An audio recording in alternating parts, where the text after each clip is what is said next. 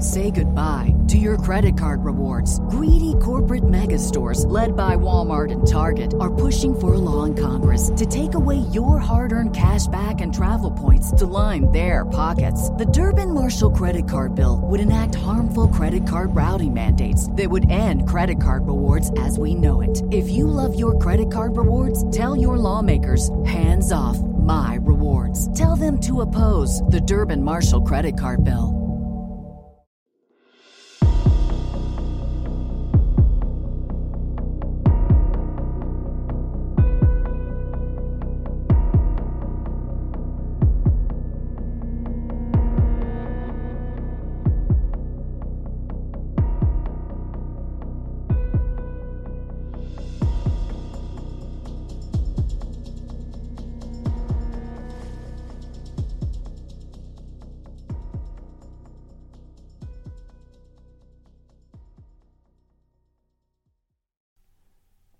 Welcome back, everyone, to chapters 10 and 11 of At the Mountains of Madness by H.P. Lovecraft.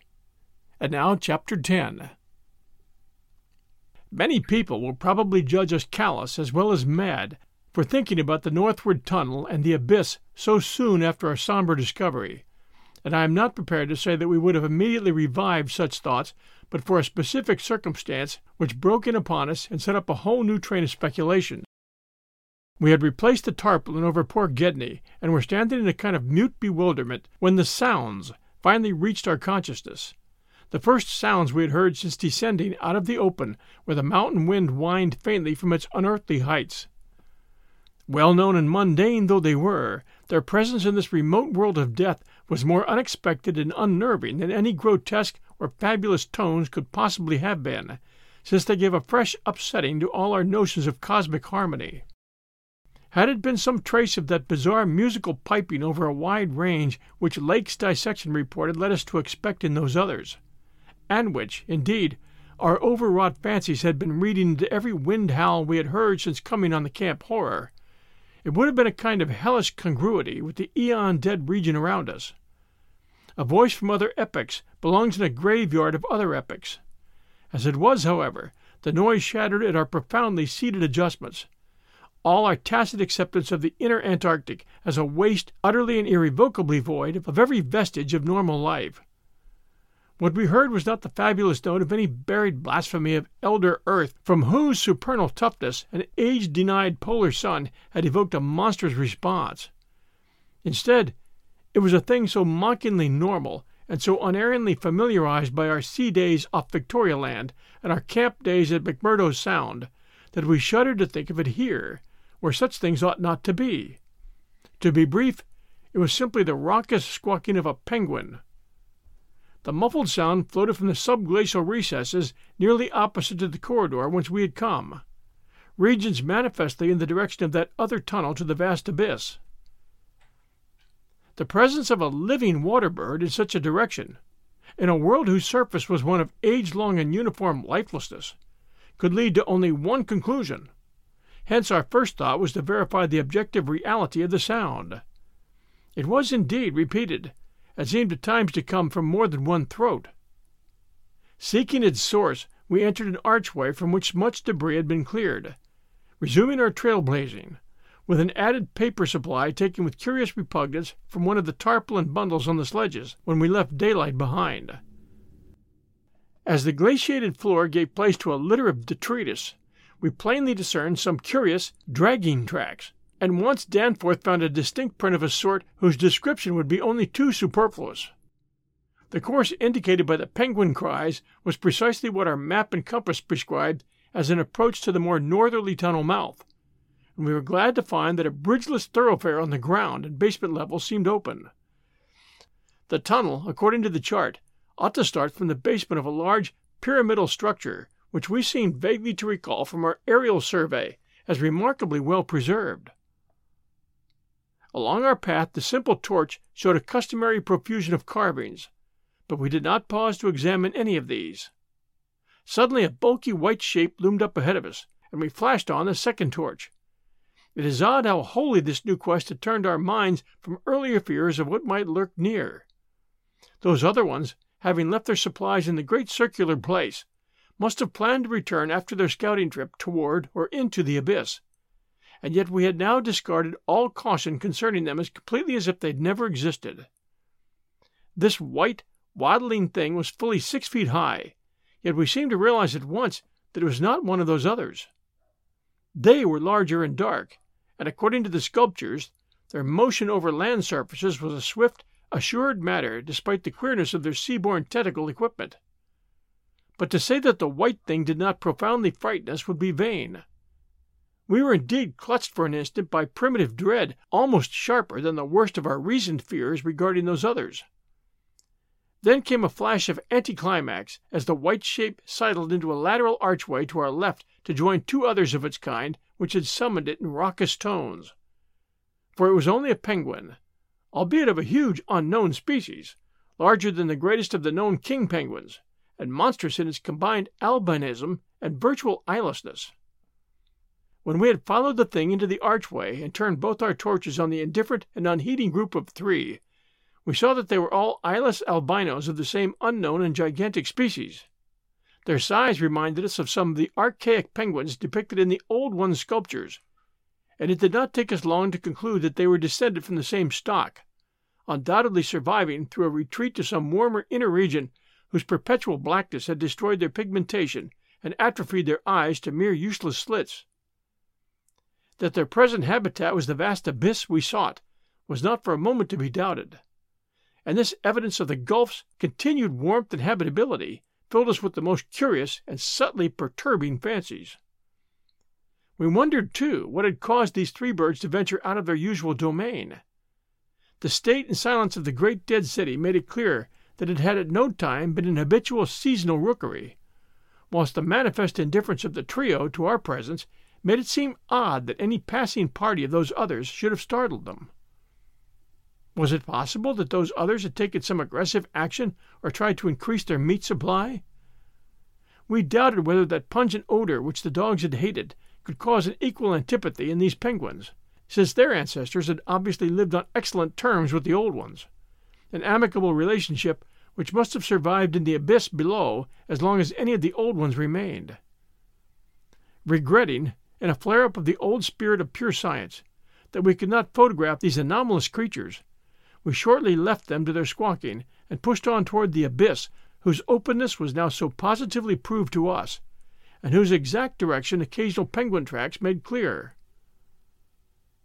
Not long afterward, a steep descent and a long, low, doorless and peculiarly sculptureless corridor led us to believe that we were approaching the tunnel mouth at last. We had passed two more penguins and heard others immediately ahead. Then the corridor ended in a prodigious open space which made us gasp involuntarily. A perfect inverted hemisphere, obviously deep underground, fully a hundred feet in diameter and fifty feet high, with low archways opening around all parts of the circumference but one, and that one yawning cavernously with a black, arched aperture which broke the symmetry of the vault to a height of nearly fifteen feet. It was the entrance to the great abyss. In this vast hemisphere, whose concave roof was impressively, though decadently carved to a likeness of the primordial celestial dome, a few albino penguins waddled. Aliens there, but indifferent and unseen.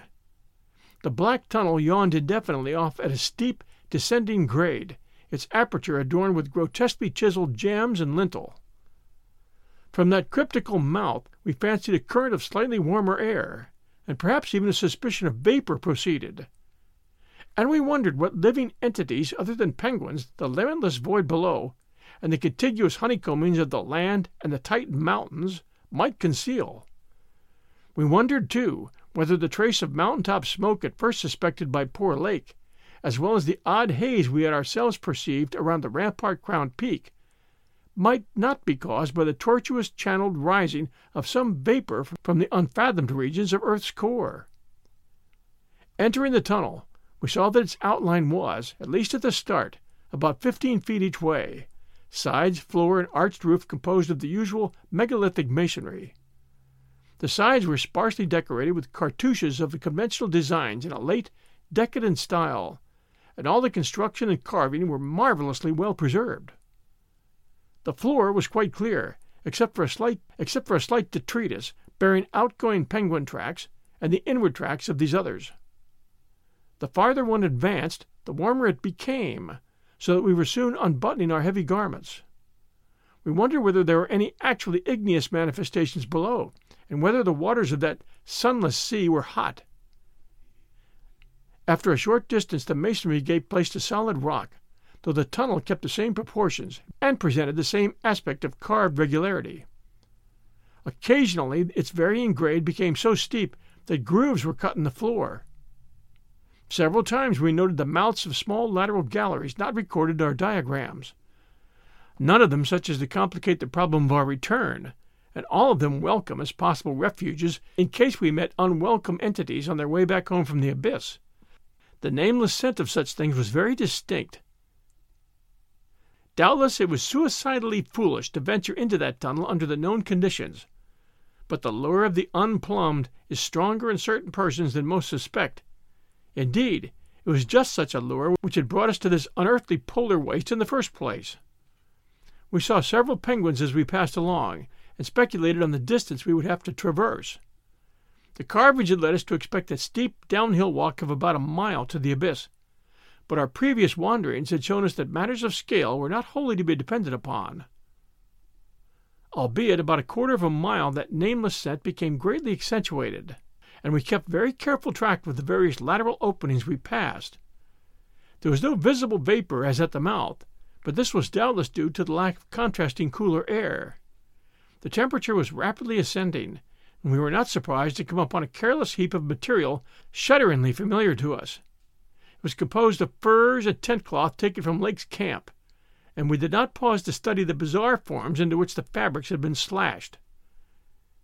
Slightly beyond this point we noticed a decided increase in the size and number of the side galleries, and concluded that the densely honeycombed region beneath the higher foothills must now have been reached. The nameless scent was now curiously mixed with another and scarcely less offensive odor, of what nature we could not guess, though we thought of decaying organisms and perhaps unknown subterranean fungi. Then came a startling expansion of the tunnel for which the carvings had not prepared us, a broadening and rising into a lofty, natural looking elliptical cavern with a level floor, some seventy five feet long and fifty broad, and with many immense side passages leading away into cryptical darkness. Though this cavern was natural in appearance, an inspection with both torches suggested that it had been formed by the artificial destruction of several walls between adjacent honeycombings. The walls were rough, and the high, vaulted roof was thick with stalactites, but the solid rock floor had been smoothed off and was free from all debris, detritus, or even dust to a positively abnormal extent. Except for the avenue through which we had come, this was true of the floors of all the great galleries opening off from it, and the singularity of the condition was, such as to set us vainly puzzling.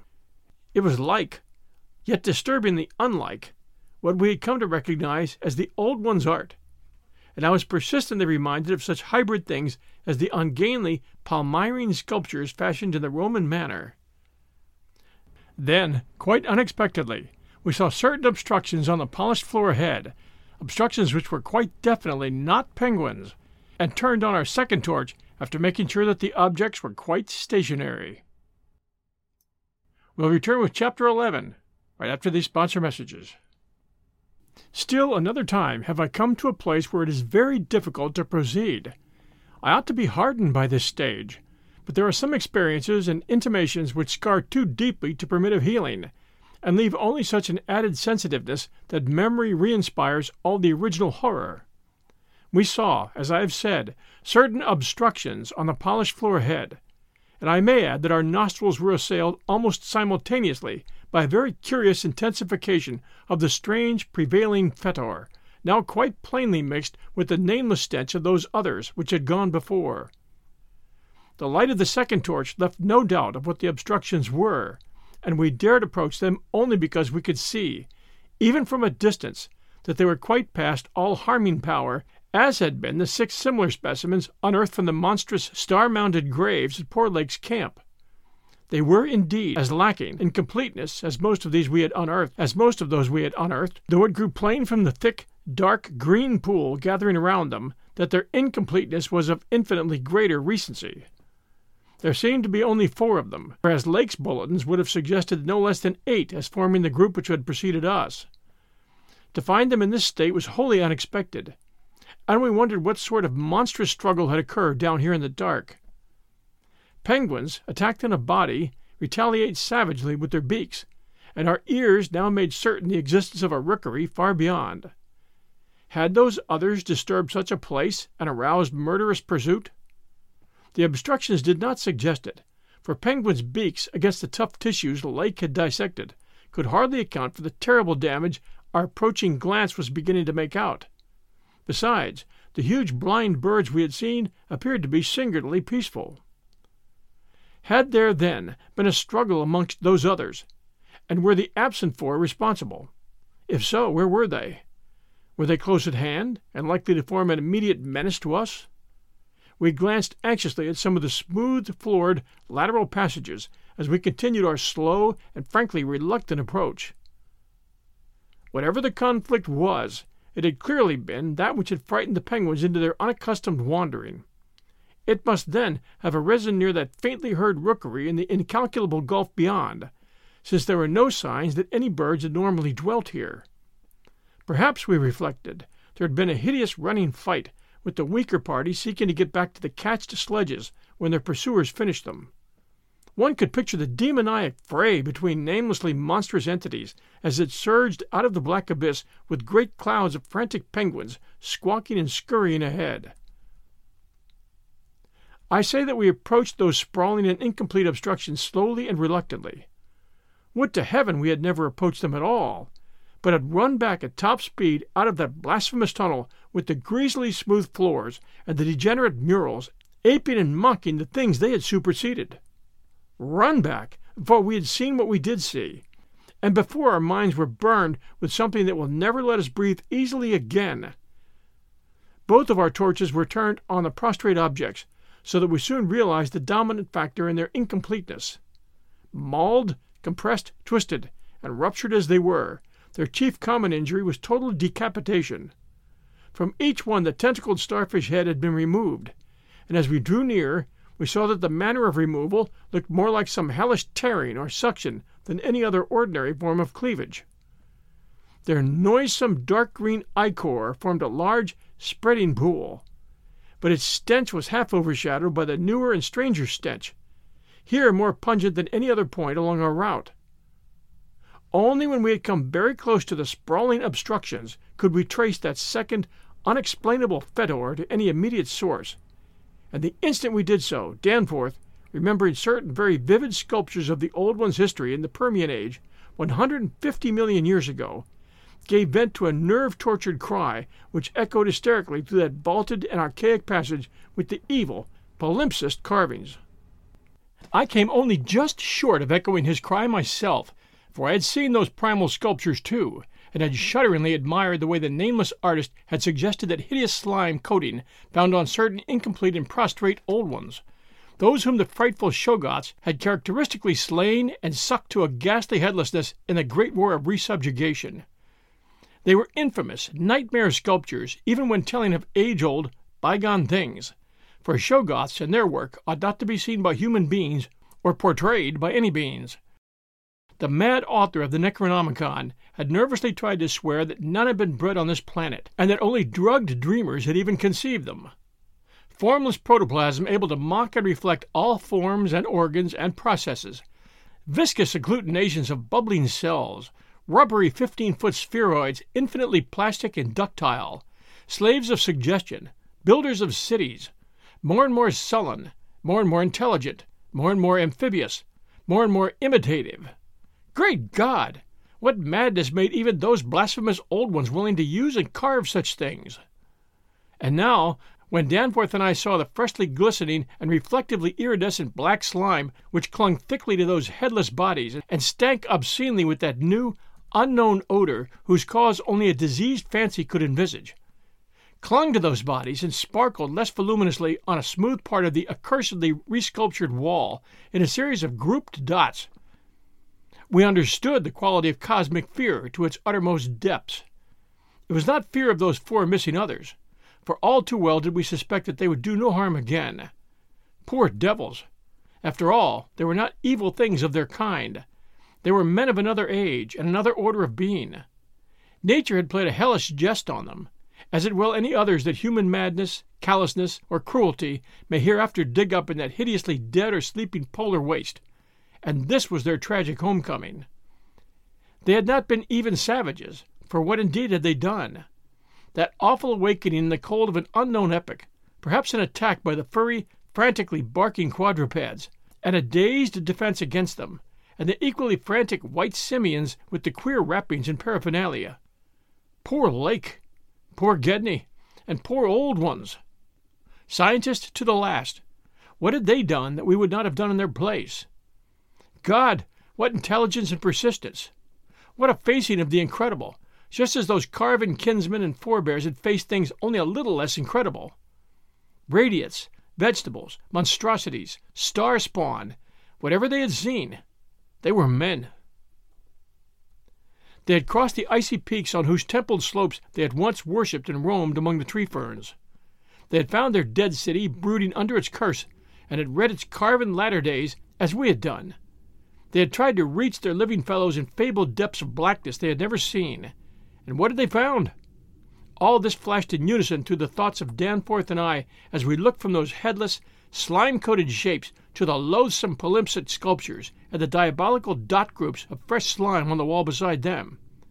Looked and understood what must have triumphed and survived down there in the cyclopean water city of that nighted, penguin fringed abyss, whence even now a sinister curling mist had begun to belch pallidly as if in answer to Danforth's hysterical scream. The shock of recognizing that monstrous slime and headlessness had frozen us into mute, motionless statues, and it is only through later conversations that we have learned of the complete identity of our thoughts at that moment. It seemed eons that we stood there, but actually could not have been more than ten or fifteen seconds. That hateful, pallid mist curled forward as if veritably driven by some remoter advancing bulk. And then came a sound which upset much of what we had just decided, and in so broke the spell and enabled us to run like mad past squawking, confused penguins over our former trail back to the city, along ice sunken megalithic corridors to the great open circle, and up that archaic spiral ramp in a frenzied automatic plunge for the same outer air and the light of day. The new sound, as I have intimated, upset much that we had decided, because it was what poor Lake's dissection had led us to attribute to those we had judged dead. It was, Danforth later told me, precisely what he had caught in infinitely muffled form when at that spot beyond the alley corner above the glacial level and it certainly had a shocking resemblance to the wind pipings we had both heard around the lofty mountain caves. At the risk of seeming puerile, I will add another thing, too, if only because of the surprising way Danforth's impressions chimed with mine. Of course, common reading is what prepared us both to make the interpretation, though Danforth has hinted at queer notions about unsuspected and forbidden sources to which Poe may have had access when writing his Arthur Gordon Pym a century ago. It will be remembered that in that fantastic tale there is a word of unknown but terrible and prodigious significance connected with the Antarctic and screamed eternally by the gigantic, spectrally snowy birds of that malign region's core. Tekeli! Tekeli! That, I may admit, is exactly what we thought we heard, conveyed by that sudden sound behind the advancing white mist, that insidious musical piping over a singularly wide range. We were in full flight before three notes or syllables had been uttered, though we knew that the swiftness of the old ones would enable any scream roused and pursuing survivor of the slaughter to overtake us in a moment if it really wished to do so. We had a vague hope, however, that non aggressive conduct and a display of kindred reason might cause such a being to spare us in case of capture. If only from scientific curiosity.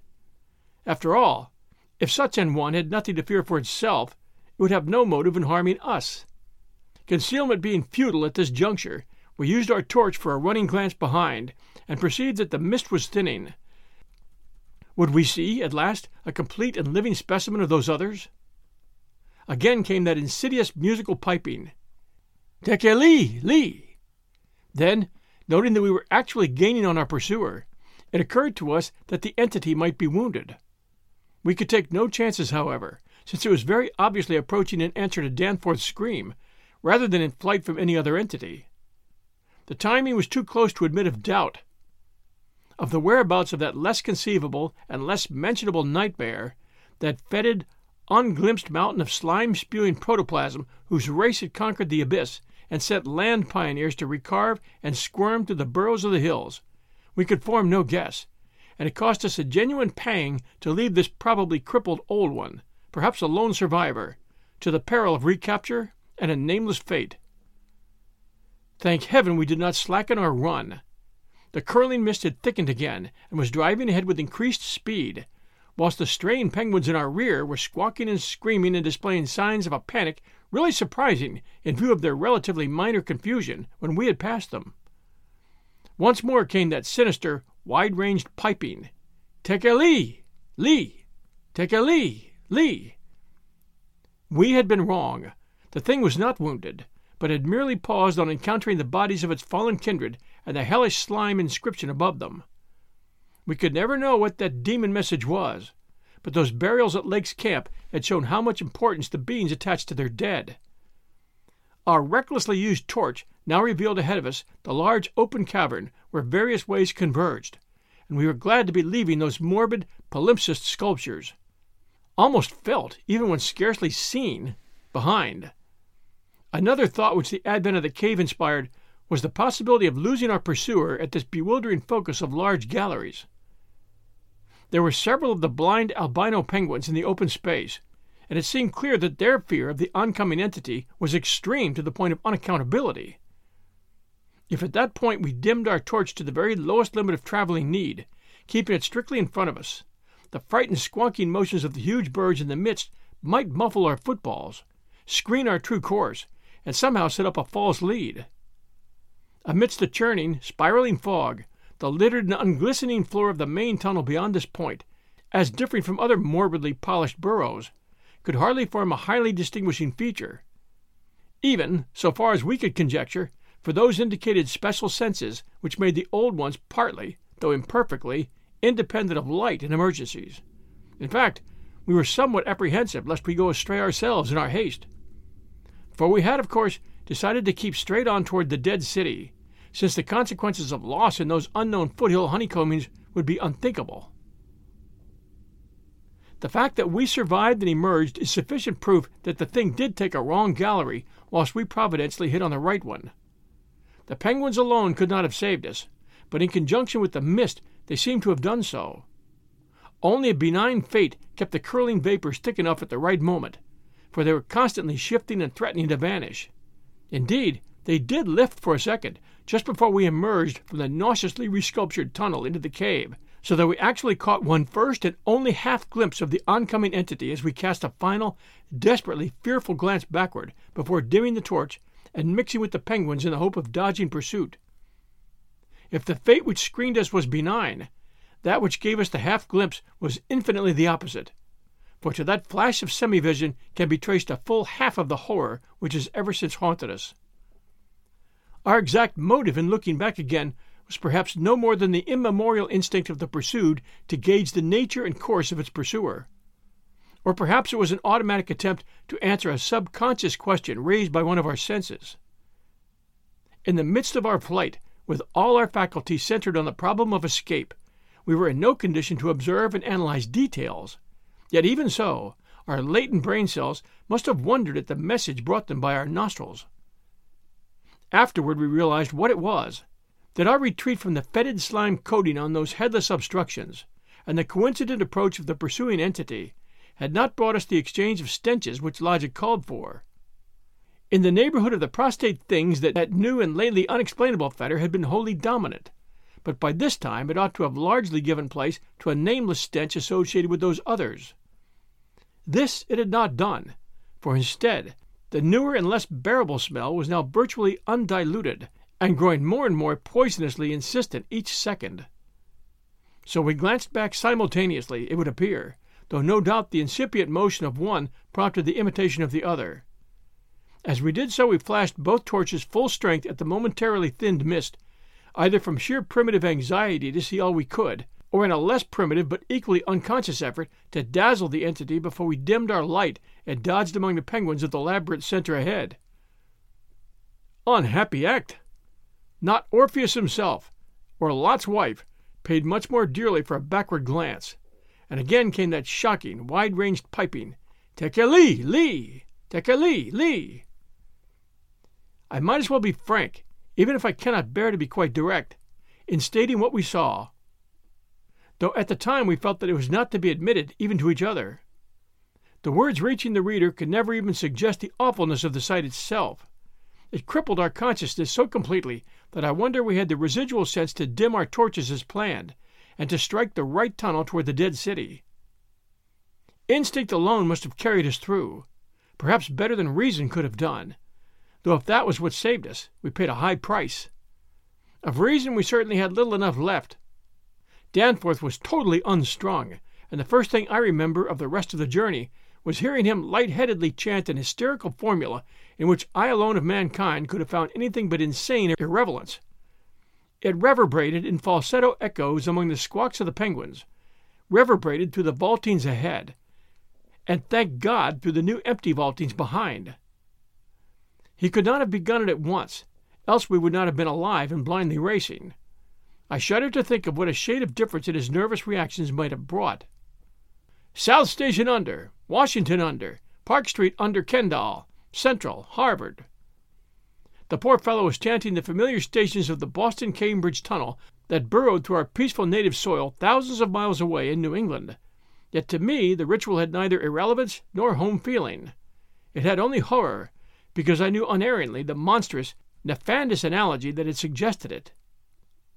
We had expected, upon looking back, to see a terrible and incredible moving entity, if the mist were thin enough, but of that entity we had formed a clear idea.